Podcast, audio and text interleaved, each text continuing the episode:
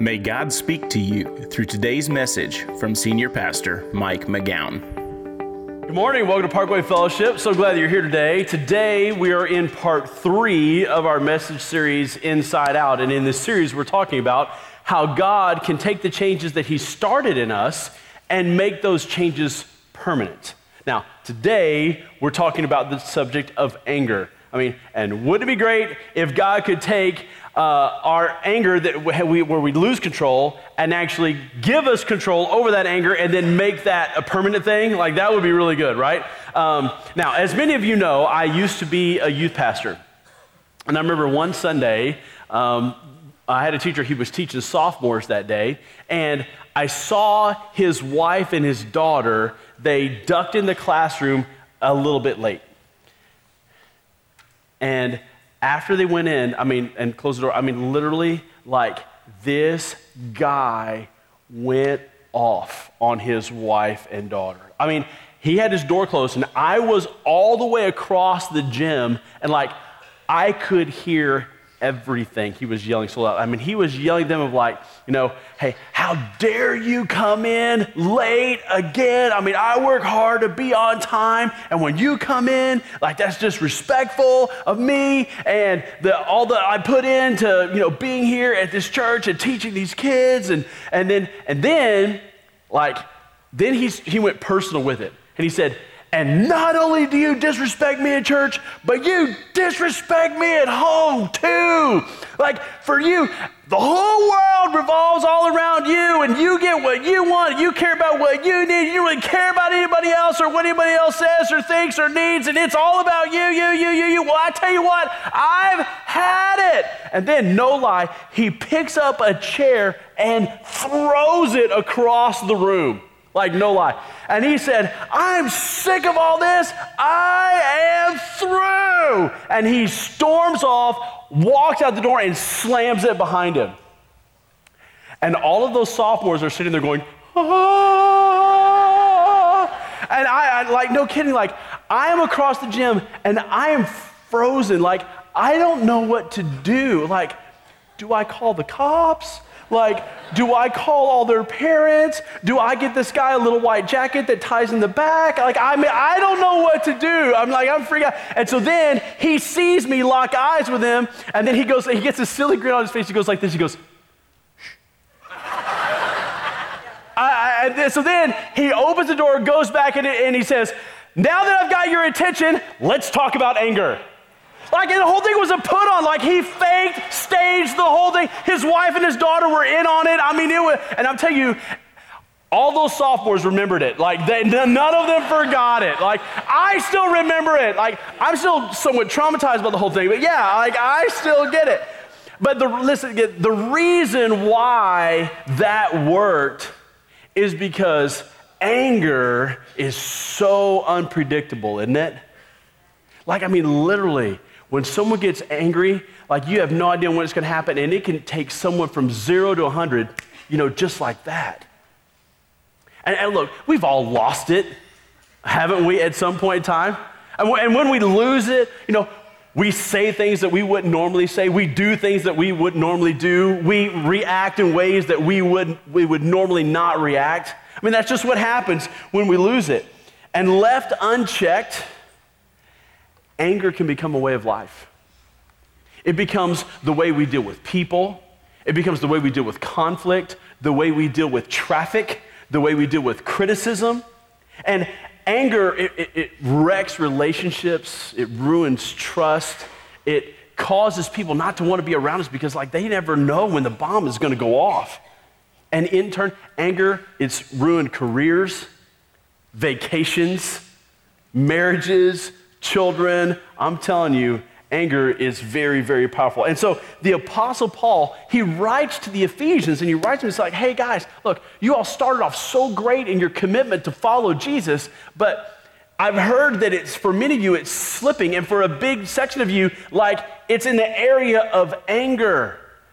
And so Paul writes some things to them, and he writes these very same things to us too, to help us with anger. Here's what he writes. Look what look your sermon notes. He writes this. In Ephesians 4:26, he says, In your anger, do not sin. Do not let the sun go down while you're still angry, and do not give the devil a foothold.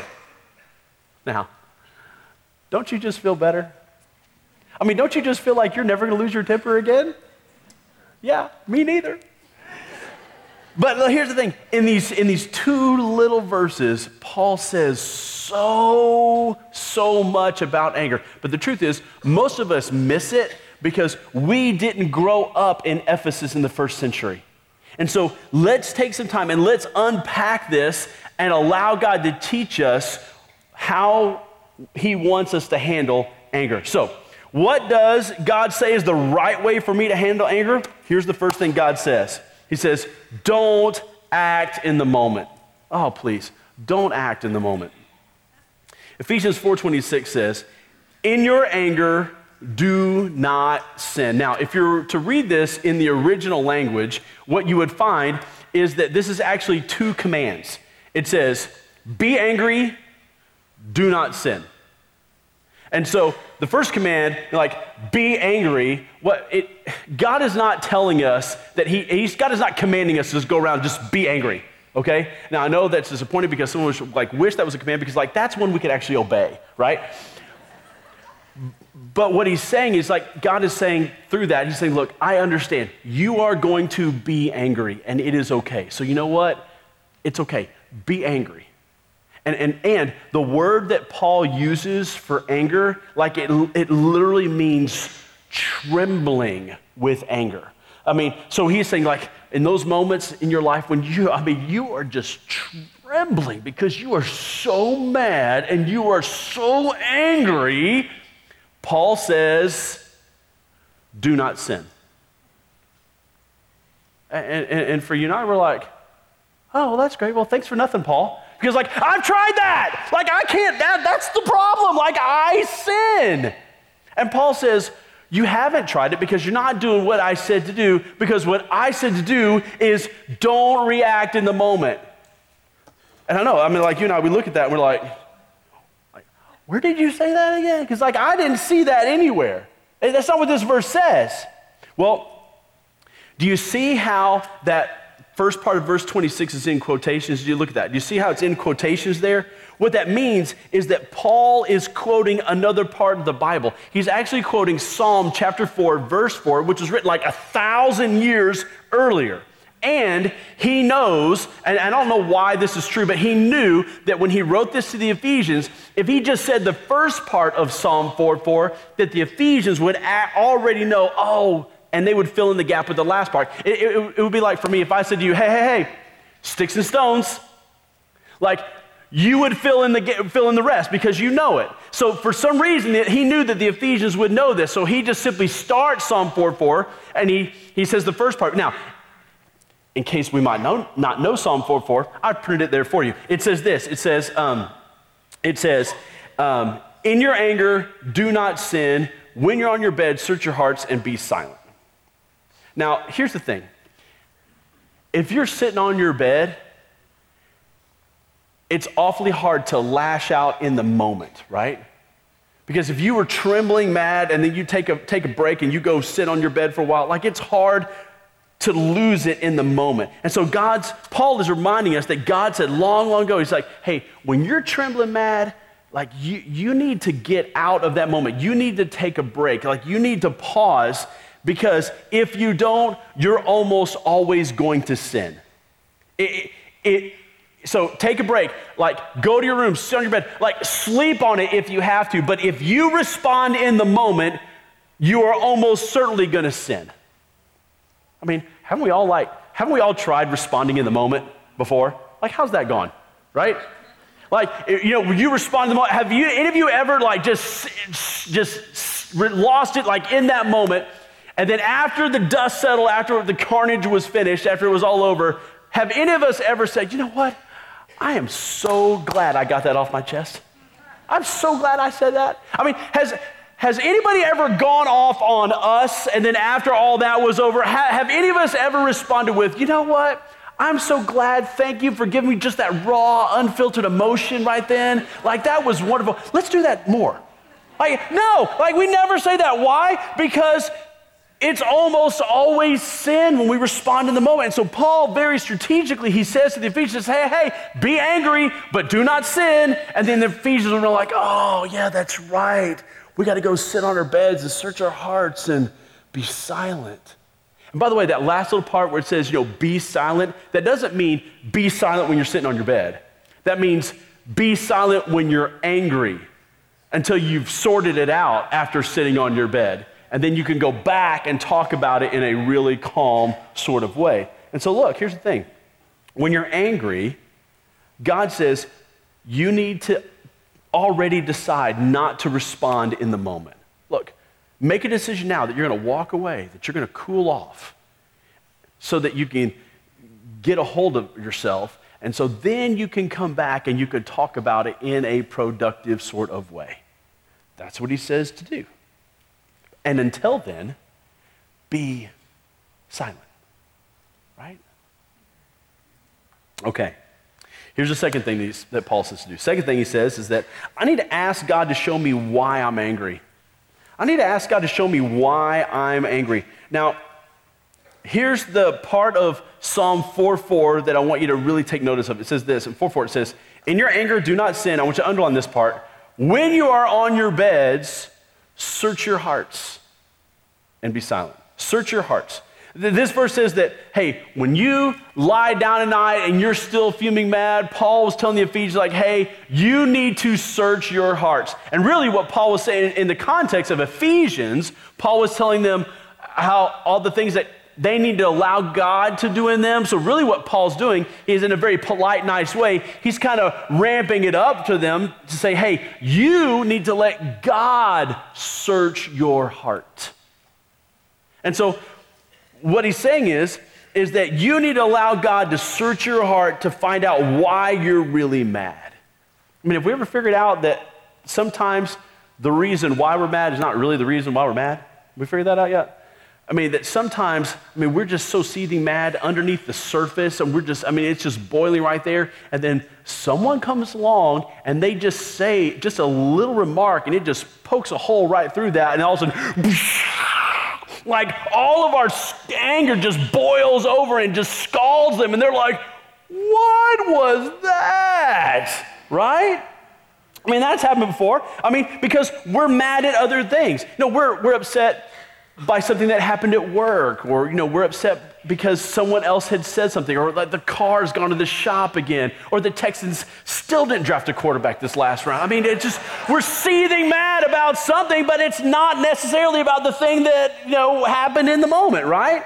And so what Paul's saying is like, hey, you need to let God search your heart to see why you're really angry. I mean, what is it that's really upset me so much? I mean, am I really angry about that issue? Or is it something deeper? You know, for instance, am I really mad that he's getting remarried? Or am I just really mad because he, it seems like everything's going great for him and I'm still suffering the consequences? You see what I'm talking about? You need to ask God to show me, like, why I'm really mad. But you'll never know until you ask God to search your heart. And look, there might not be anything there, but there might be. But the point is, is that you will never be able to get a hold of your anger until you've resolved any issues that remain unresolved of why that anger is still boiling underneath the surface. That's what he's getting, that's what he's saying. And so he's asking you to have the courage to pray the prayer say, and pray, God, please search my heart. Show me why I'm really so angry. I mean, have you ever prayed that before? And then Paul tells us a third thing. He says this He says, I need to commit to resolve anger and not bury it. I need to commit to resolve anger and not bury it. Let's go back to our original passage today. Let's go back to the Ephesians passage. Here's what it says. In your anger, do not sin. Do not let the sun go down while you're still angry. Now, look, here's the thing. When Paul says, do not let the sun go down while you're still angry, he's actually quoting um, a figure of speech that was popular in his day. Okay? It, it wasn't meant to be taken literally. I mean, it would be like, um, it would be like if you came to me and said, hey, Mike, I don't want you to root for the Baylor Bears anymore. And I'd, I'd look at you, I'd go, when pigs fly. Now, I'm not being literal with that, right? It's a figure of speech. That's the very same thing Paul's doing here. Like for him, it's a figure of speech. And so what he's really saying is like, hey, when you have anger, like you need to resolve it quickly and don't just bury it. You know, early in our marriage, like Amy and I, like we took this verse literally. And I remember one time we had a disagreement and uh, it was a pretty big one. But I, I honestly, I don't even remember what it was. I'm sure it was over something really stupid, which just meant that it's my fault. Um, and I remember that we said to each other, like, we are going to work this out. We are not going to go to bed until, you know, we're not going to let the sun go down while we're still angry. So, like, literally, we stayed up like past 2 a.m. in the morning. Can I just tell you, we were not at our problem solving best at after 2 a.m.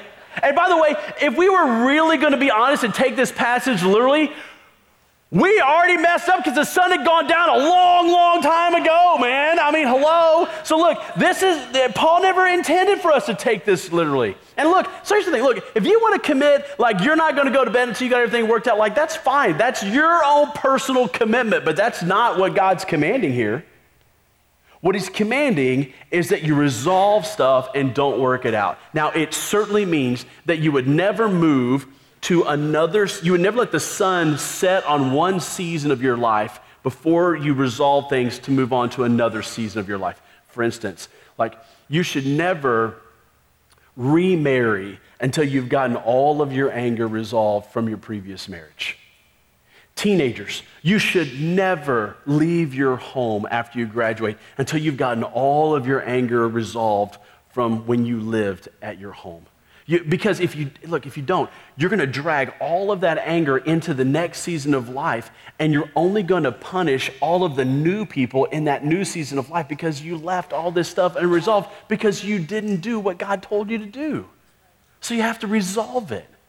You can't just bury it, right? Now, this whole issue of anger is actually much more serious, and there's much more at stake than we know. I want you to look at the last thing that Paul says to the Ephesians, and he says this to us about how God thinks about anger. In Ephesians 4:27 it says this. He says, "And do not give the devil a foothold." Now let me ask this. Do you know what a foothold is? A foothold is a military term that describes how an enemy will try to take over a very small piece of ground so they can set up a base of operations so that they can take over a much larger piece of ground. That, that is a foothold situation. And when Paul writes this to the Ephesians, like they would have, it, it would have meant so much to them because, get this, and let me illustrate from the life of the Ephesians about how something really small can grow to become something really, really huge. For instance, in the day of the Ephesians, that city of, of Ephesus was famous for one thing. The city of Ephesus was the home of the Greek goddess, of the temple of the Greek goddess Artemis. Now, Artemis was the Greek goddess of fertility. And so you know, if you wanted your livestock to reproduce, or if you wanted your crops to grow, or if you wanted to have a baby, you would go to Ephesus, make a sacrifice at the temple of Artemis, because Artemis was the Greek goddess of fertility. Now, look, when all this started in Ephesus centuries earlier, there was nothing there but an idol and an altar. Like that, that was it. But over time, it grew to become this enormous temple. In fact, the temple of Artemis had, was so big that it was the biggest building in the known world, with the exception of the pyramids in Egypt. It was bigger than the Roman Colosseum. It was so big and so magnanimous that it was later named one of the seven wonders of the world. It so dominated the landscape of the time. And as you can imagine, as the Greek goddess of fertility, um, they once a year they had a month long celebration to Artemis. And again, as the Greek goddess of fertility, you can imagine what would happen during that month long celebration. I mean, there was tons of partying, there was lots of sensuality, there was rampant prostitution, there was lots of you know, sexual encounters happening. Think about Mardi Gras on steroids for a month. I know, seriously, that's what they did. And listen, if you were to take some of those people that from centuries earlier, if they could have come back and they could have seen what had become of that little altar and that little idol, they would have been like, they would have been shocked at how it had grown and just taken over everything. And so Paul is saying to you, and he's saying to me, and he's saying to the Ephesians, it's the same way with anger. If you allow anger to get just a just, just a foothold in your life, uh, the purpose of a foothold is not to remain a foothold. The purpose of a foothold is to grow to become a stronghold. And if you allow anger to get a foothold in your life, literally, it will at some point take over and dominate the landscape of your life. And the Ephesians would have understood this because the temple dominated the landscape of their life, and everything in their city was revolved around this temple. And they viewed it. They viewed that temple as an evil stronghold in their city, but it started as a foothold. It started as something really, really small. And so Paul is saying, look, that's how the devil himself uses anger. And so, how does God think about anger? This is your fill in. Letting anger take control gives the devil a foothold that can become a stronghold. So if you allow anger to take a foothold in your life, look, you got to understand, you're not just allowing it just to take a foothold. Because remember, the purpose of a foothold is not to remain a foothold, it's to become a stronghold. And you're allowing it to become a stronghold in your life. And God says, look, hey, you got to take, take anger much more seriously than you do. Look, it's not about being grumpy. It's not really about just being irritable. Because if you allow anger to stick in your heart, then, then you have allowed a foothold situation. And look, you need to understand, it's not just the emotion of anger. It is the devil himself setting up a foothold in your heart because he wants that anger to take over your life. And he knows that if he can, he can, if he can get that foothold, that it will one day become a stronghold. So look, when you feel yourself like getting trembling mad about something like you didn't understand, that is not just your emotions talking. That is the devil invading. That's how you need to think of it. And if you allow it to take over that foothold in your life and you allow that anger to, to remain and you just act out in that anger, then I'm telling you, you are creating a situation where that can grow to become something that just so dominates your life. And so what God says to you, and He says to me, He's like, you need to take this seriously because this is how the enemy is working. And so what you need to do is you need to understand that you have to deal with this stuff and you got to deal with it immediately. You can't just bury this. Like, you have to understand that, you, that, that, that this is a foothold situation. You've got to take it much more seriously than you ever did before. And so you've got to allow God to change your way of thinking about anger. Now, let me just say this. Let me, let me wrap it up by saying this. If you're sitting here and you realize that anger has taken a foothold, and maybe for some of you, that's actually grown to be more of a stronghold. Let me just encourage you with this. You can pray and you can ask God to tear down that stronghold in your life. Because here's the thing the temple of Artemis is no longer there, it's gone. There's hardly any ruins left. And God can tear down that stronghold in your life if you will let Him. But you have to re form your way of thinking to his way of thinking. And then you will have no problem doing the things that he's asking you to do. And that's how God changes you from the inside out when it comes to anger.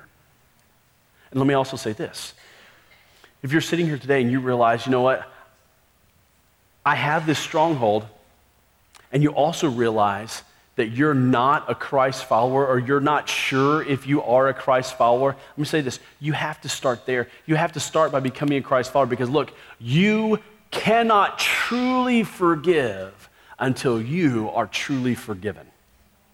And the only way that happens is if you ask Jesus Christ to come into your life to forgive you for everything you've ever done. See, look, Jesus died on a cross so that his death could pay for your sins.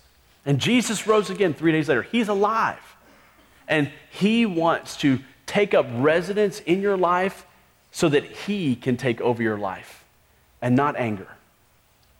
But that starts by asking Jesus Christ to come in, to forgive you, and giving him control. If you've never done that, there's a sample prayer in your message notes at the bottom.